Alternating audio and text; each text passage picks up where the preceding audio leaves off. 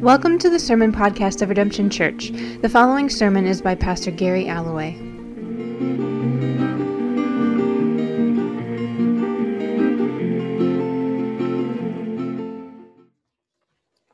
Hi, everybody I haven't seen yet.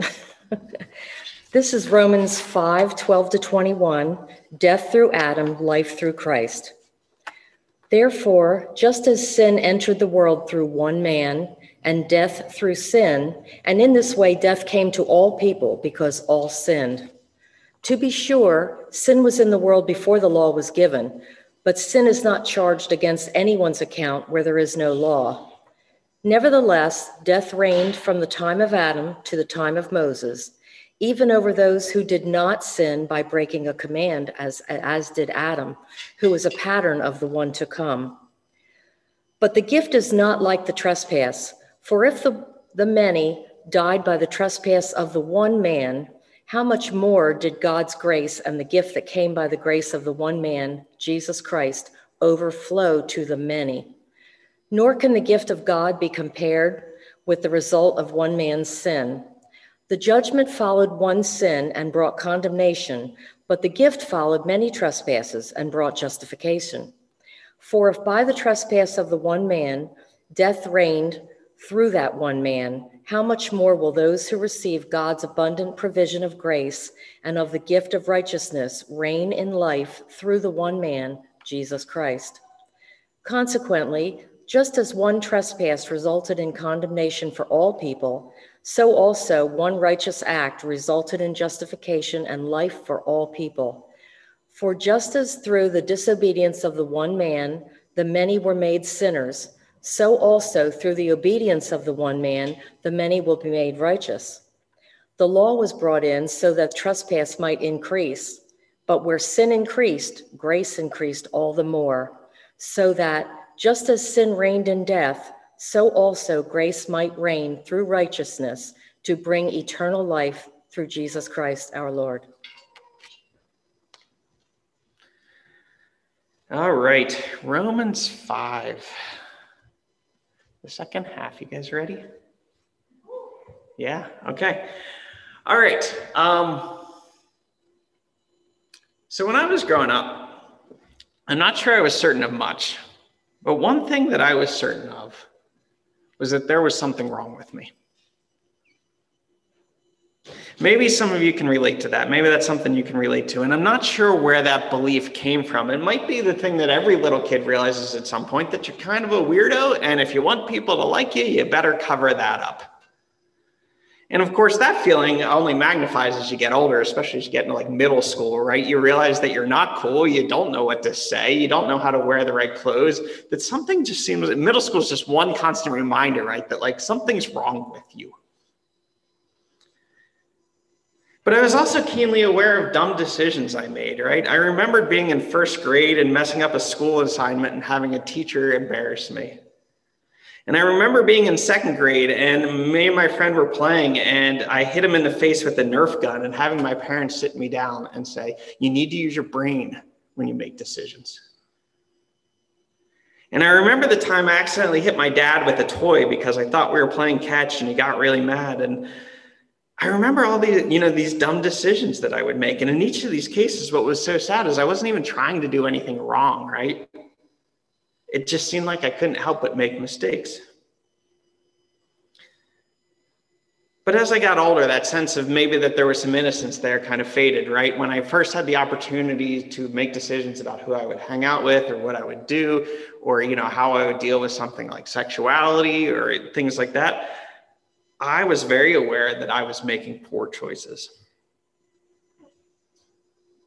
I could blame my parents for this, right? Maybe if they had affirmed me more or loved me better, maybe I wouldn't have felt so bad about myself. Maybe I wouldn't have suffered under so much guilt and shame. But the reality is, I'm not sure that their parents were good at giving them love or affirmation either. And I'm not sure that their, that their, their grandparents were good at giving love or affirmation. And we could probably just keep going back and back and back and back, right?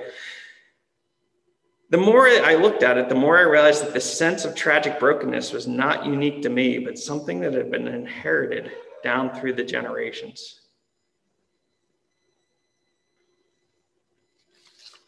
So I carried that sense around that sense of guilt and shame that something was wrong, and specifically something was wrong with me. I don't know if you guys know what that, if you can relate to that. And then when I was 15, someone invited me to youth group, and I had kind of grown up in church, but this was the first time that I heard clearly that there was a word for what I was feeling, and it was sin. Sin was not just the poor choices I was making, sin was something I was born into. Sin was something that was passed down through the generations. And sin was not just stupid decisions, though it includes that, but the tragic brokenness of humanity. And the result of sin is death, not just physical death, but this alienation that I knew, the sense of guilt and shame, the profound sense of separation between myself and God, between myself and others, and between myself and myself. Like every other human being, I had been born into sin, and the result was death in every sense of the word.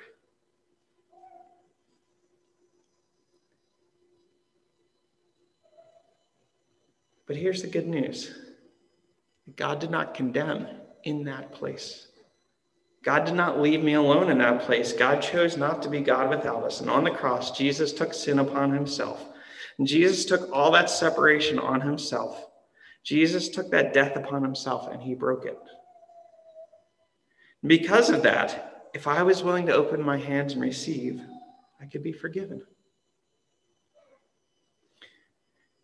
And for the first time in my life, I could stand before God unashamed. Even if I continued to mess things up till the day I died, I could stand before God in freedom.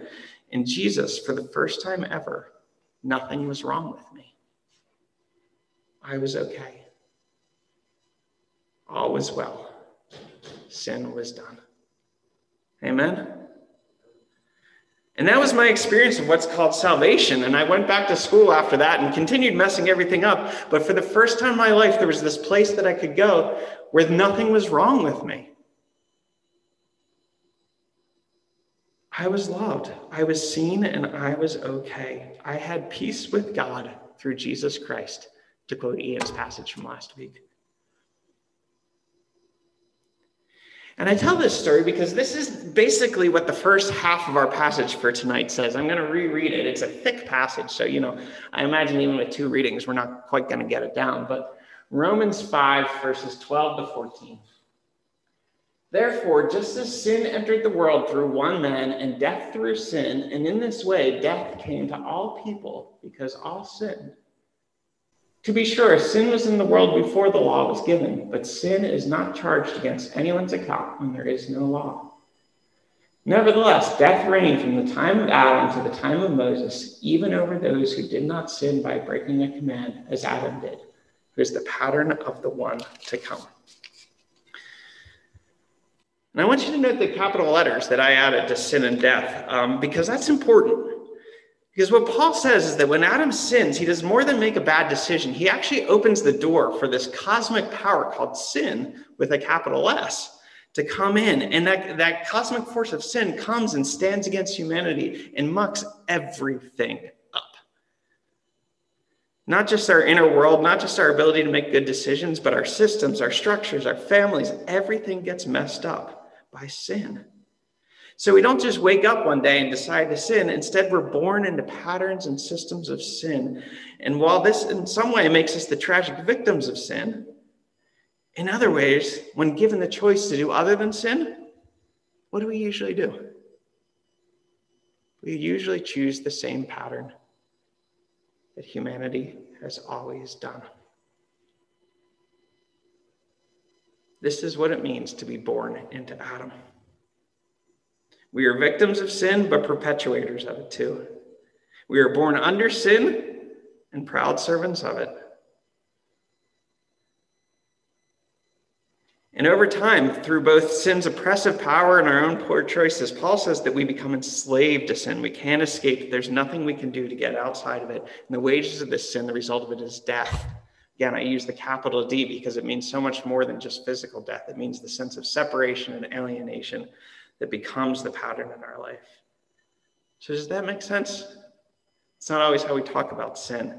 You can think about it. You can take just about any larger systemic issue that goes on in our world, something like poverty or violence or racism or consumeristic capitalism, all these things. One of the reasons many of us feel so powerless to do anything about this is because we're born into them, right? These systems have existed for generations and sometimes centuries before we even got here. So we feel like we can't do anything about them. And because they existed, we're born into them. So we're formed by them. We develop patterns and habits around these systems. And so sometimes we're even unaware of the ways that we are part of the system of sin. And so then when we actually get the choice to do otherwise, we usually choose the old thing. We are born under sin, capital S. We are shaped by it to become sinners.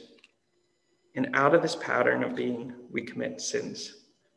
And this is why we have such a profound sense that something is wrong with us. This is what it means to be children of Adam, to be born into a stew that's bigger than ourselves, and yet we all do our part to pass it on. And again, this is where this good news comes in that despite this, despite our, our inability to escape these things, despite our sense of just lostness and this death and alienation, Christ enters in. God sees us and has compassion and sends Christ to come and take this sin upon himself. The debt is paid, our sins are gone. As far as the east is from the west, so far God has removed our transgressions from us. Amen.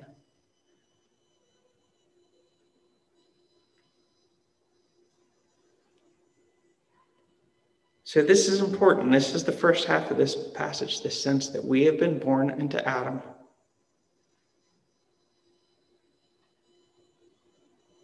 But in Christ, all of that is taken away. We are both freed from capital sin and forgiven for every sin that we could ever commit. And I know that even if we have been Christians for our whole life, we have trouble receiving that and we forget that. So I invite you, because this is the important first part of this passage, that we have to come back to that place that you are 100% forgiven.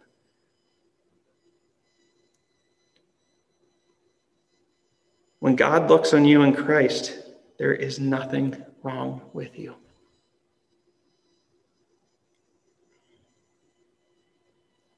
The curse has been broken, the debt has been paid, the disease has been cured, the pattern is gone. In Christ, you are forgiven. Amen.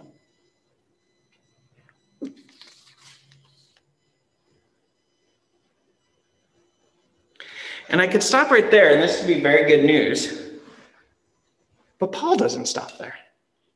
And that's what makes this passage fun because we have to we have to start with that foundation. Very matter. That matters very, very, very much. I don't want the second part to be a negation of that first part. But Paul keeps going. And he says this. But the gift is not like the trespass. For if the many died by the trespass of the one man, how much more did God's grace and gift that came by the grace of the one man, Jesus Christ, overflow to the many? Nor can the gift of God be compared with the result of one man's sin. The judgment followed one sin and brought condemnation, but the gift followed many trespasses and brought justification.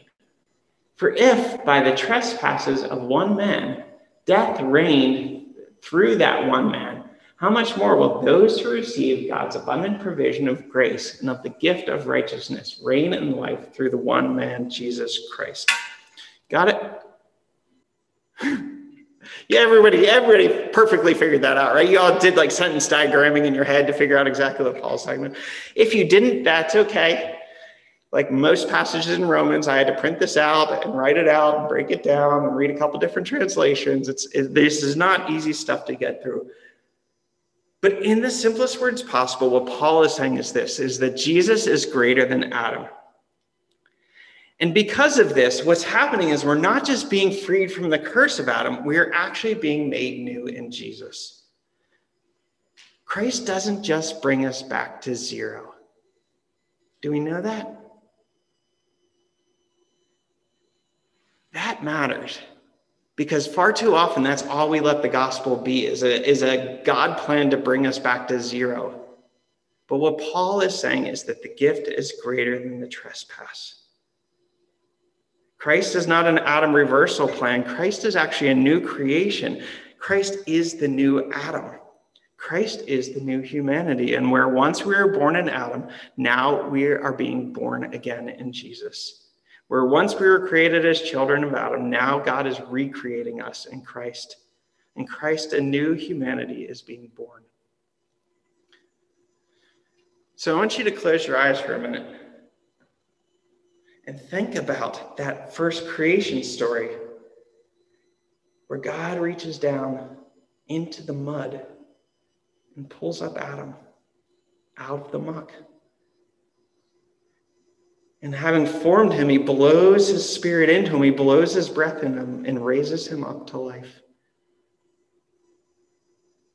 But as we know the story of Scripture, Adam returns to the muck.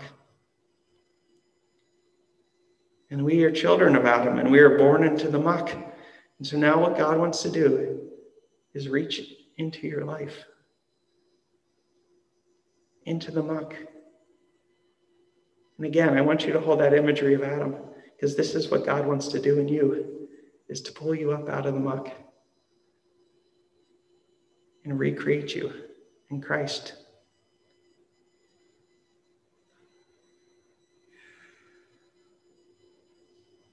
And just like Adam, God blows his breath into us, his wind, his spirit, so that we come alive.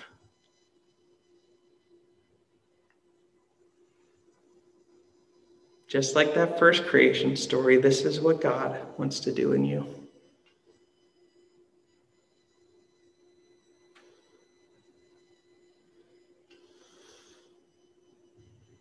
Can you see it?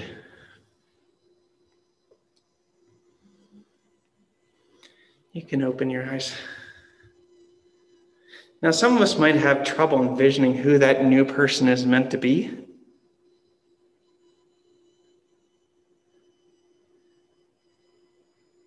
But because of this, God shows us something special. God shows us who that new person is supposed to be. And his name starts with J and ends in Jesus.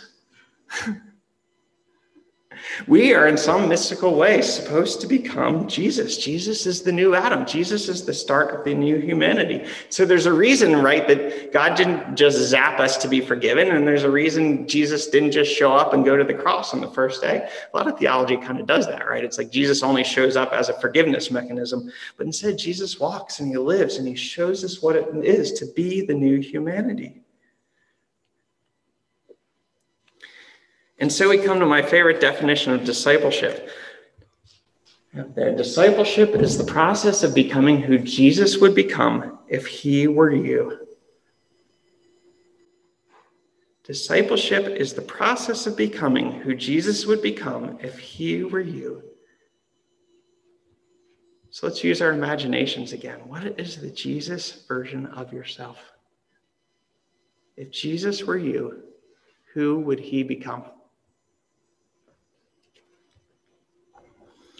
I love this definition of discipleship because it says that God wants to do this work of radical transformation in you, but God actually likes you.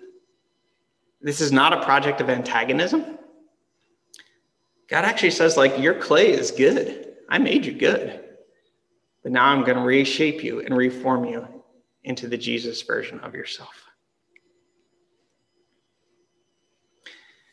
So, again, maybe the only identity you've ever had in Christ is forgiven. And if so, that's good. That's a really good thing. But Romans 5 says that the gift is greater than the trespass. God doesn't just bring us back to zero, God wants to make us new. God doesn't just want to forgive the debt. God wants to make us financially healthy. God doesn't just want to cure the disease. God wants to make our bodies thrive. God isn't interested in just forgiving Adam, but recreating him into Christ. God wants to forgive, but God also wants to make you totally new so that you can live. Amen. So I came across this as I was preparing this week, this story that N.T. Wright tells to explain this. And it really helped me kind of get my head around this. So if we're if we're kind of missing, again, this is a, a tough passage. Um, hopefully this helps. The sculptor was pleased with his work. It was a fine statue and it looked good in the town square. The subject had lived in the little seaport all his life and had become well known through organizing the Coast Guard service. This had turned to fame when, at great risk to his own life, he had rescued virtually single handed a boatload of people caught off the rocks in a winter storm. The town was grateful and commissioned a statue of him from the sculptor. But it wasn't long before trouble arrived. The next summer, a gang of noisy youths came to town for a laugh. They rampaged up the little main street. They broke a couple of windows. They shouted rude words at passersby. And when they got to the statue, they decided to have some real fun. First, they daubed it with red paint. Then they threw stones at it. Then they took turns to run, jump, and kick it with both feet in the air. And after a few minutes of this, the statue, which had not been made to withstand such treatment, snapped off its base crashed into the road, smashing into pieces. The youths fled, still laughing. The town council pondered their response and called in the sculptor. They were determined not to be beaten. They wanted a statue remade exactly as it had been, but the sculptor had a better idea. He would remake it all right, but in a much tougher material. It would look better too, he wasn't just going to put things back as they had been. This was an opportunity to do something really spectacular. Rick continues. He says, The story could go on. I like to think of the youths themselves getting into trouble in a boat, being themselves rescued by the Coast Guard and coming to their senses. But we've gone far enough for the main point to emerge, which otherwise we might not spot in the middle of Paul's dense and difficult writing. Thank you, N.T. Wright? That's true. The main point is that what God has done in the one man, Jesus the Messiah, is far, far more than simply putting the human race back to where it was before the arrival of sin. The statue has been remade, and it is far more splendid than before. It isn't a case of what they knocked down, God will put back up, nor is it a case of what they did wickedly, God will do graciously. God has done far far more. This is, of course, the story of Jesus and Adam, but of course, it's also the story of us.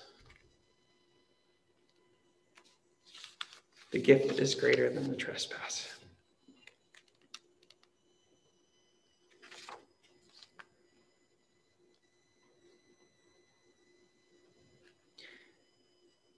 Now, this is a process We can receive forgiveness in a minute. It does take our lives to become made new in Christ.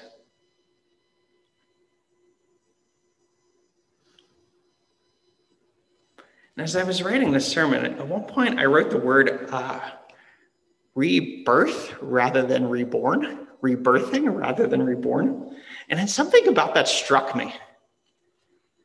Because we use this phrase all the time, right? To be born again. And yet we've made it so like spiritual, right? You can say I'm born again and it and it there it's just this abstract idea. But to be rebirth, I've witnessed a birth. I don't know if you guys witnessed a birth.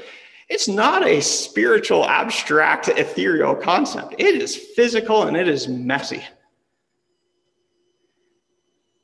And that's not a bad thing because my life is physical and my life is messy. And so for some reason, this word struck me, right? The idea of being rebirthed by God. I don't know if that does that is that weird. I think it, it really struck me, right? Because it, I mean, this idea of being rebirthed by God means God doesn't just stand on the sidelines as a cheerleader. Like in this analogy, God is mom, right? Which is an analogy that scripture uses of God giving birth to his children. And it means it's physical and tangible and real. God isn't just redeeming my soul, God wants to change my life, even the really messy parts that I'd rather hide from God together, altogether. I was reminded this week that the first creation was physical. So it makes sense that the recreation is physical as well. God isn't saving our souls to carry them off to an ethereal heaven. God is re- remaking our physical, tangible lives to ready us to live in the new creation. So, if it's helpful to you, you can stick with the idea of being reborn. But if your life is messy and you long for God to enter in, I invite you to try on that idea of being rebirthed by God into the Jesus version of yourself.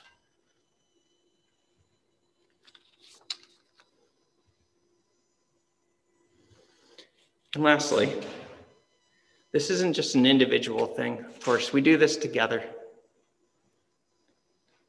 Just as God created a new people with Abraham, so now God is creating a whole new humanity in Christ, and that's us, and we are covenant family. And you can look around this room and see your brothers and sisters who are also being reborn in Jesus. And when we're willing to do this together, to follow Christ and to live as Christ and be recreated as Christ in our common life, we live in this new humanity together. The kingdom of God comes. We actually become this little pocket of the new creation, a window to the age to come. We become the new humanity, reborn in Jesus, prepared for the age to come. And so the last thing Paul says in this passage is that we receive eternal life and far too often we've thought about that just as like a timeline thing, like an everlasting life. But what that actually means is the life of eternity, the life of the age to come, the life of God. This is what we're invited into together, that we actually live in the new creation, in the age that is to come.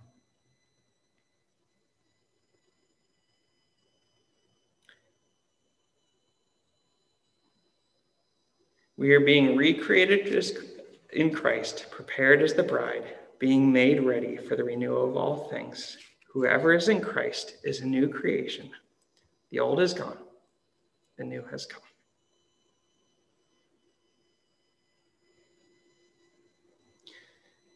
So, as I went through this sermon this week, I was just reminded of those two really important things that are on this passage. Forgiveness is real,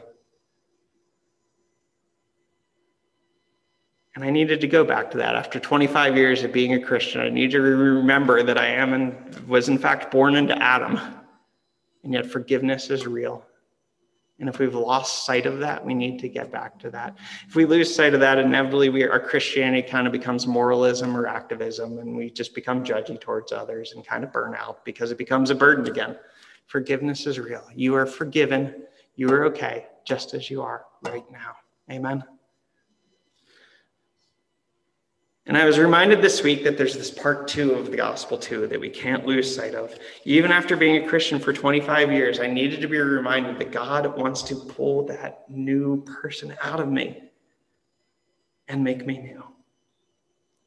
And even if I put that process on the shelf for too long, it can start again today. God wants to pull a new version of me out of the muck and breathe his Holy Spirit into the new creation. Step two of Christianity isn't getting your morality down or even memorizing your Bible, it's being recreated in the image of Christ. It's letting God turn you into the Jesus version of yourself. So if you've lost sight of that, I want to remind you of that as well. That where once you were born in Adam, God is rebirthing you in Jesus. The gift is greater than the trespass. God doesn't just want to bring you back to zero, God wants to raise you up and us up into eternal life, the life of the age to come.